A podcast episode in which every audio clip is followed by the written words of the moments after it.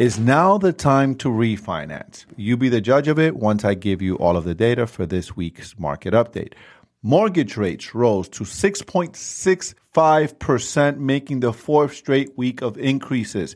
That's surprising. I thought they would be a lot higher because I saw rates creep into the seven last week, but that was the average rate. Mortgage purchase applications declined 6% from a week earlier, seasonally adjusted, reaching their lowest levels since the early 1990s. Guys, I was in high school in the early 1990s. That's a long, long time ago. Google searches for homes for sales were up 44%. From the trough, they hit in December during the week ending February 25th, but down 18% from a year earlier.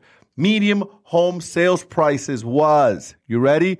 $350,246, down 0.6% from a year earlier, guys. This is the first decline on record since the pandemic, guys. This is serious. Medium asking prices for newly listed homes was $382,255, up 0.06% year over year, and the smallest increase since April of 2020. Guys, April 2020, we were locked up. Okay, COVID, we were locked in. Monthly mortgage payments on the medium asking price was $22,520 at a 6.65% mortgage rate. The current weekly average rate, right?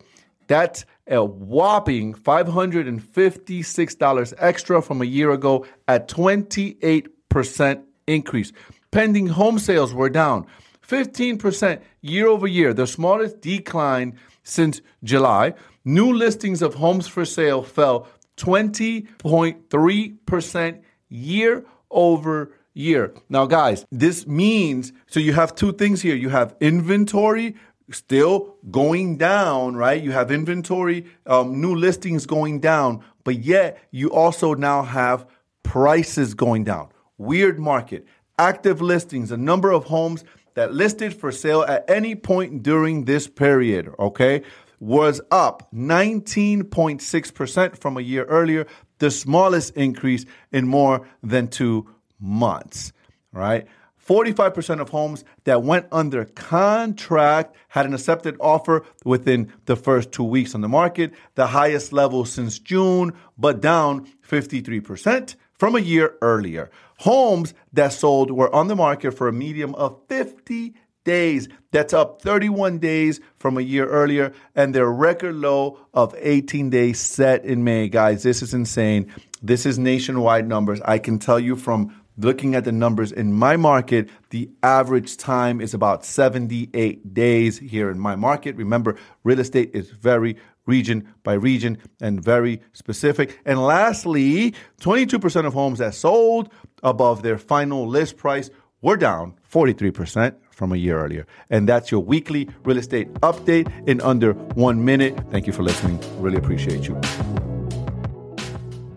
And that wraps up another episode of Wealthy AF brought to you by Premier Ridge Capital, where multifamily real estate syndications meet premier success. Your future starts here. Visit us at premierridgecapital.com for more details.